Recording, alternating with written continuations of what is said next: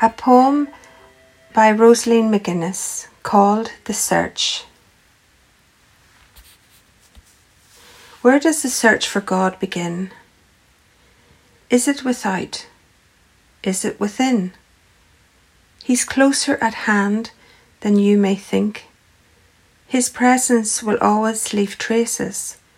Remember that we in His image are made, our God of abundant graces. Look to find Him in the thirsty, in the prisoner, those in need. Look to find Him in the stranger, in the hungry that you'll feed.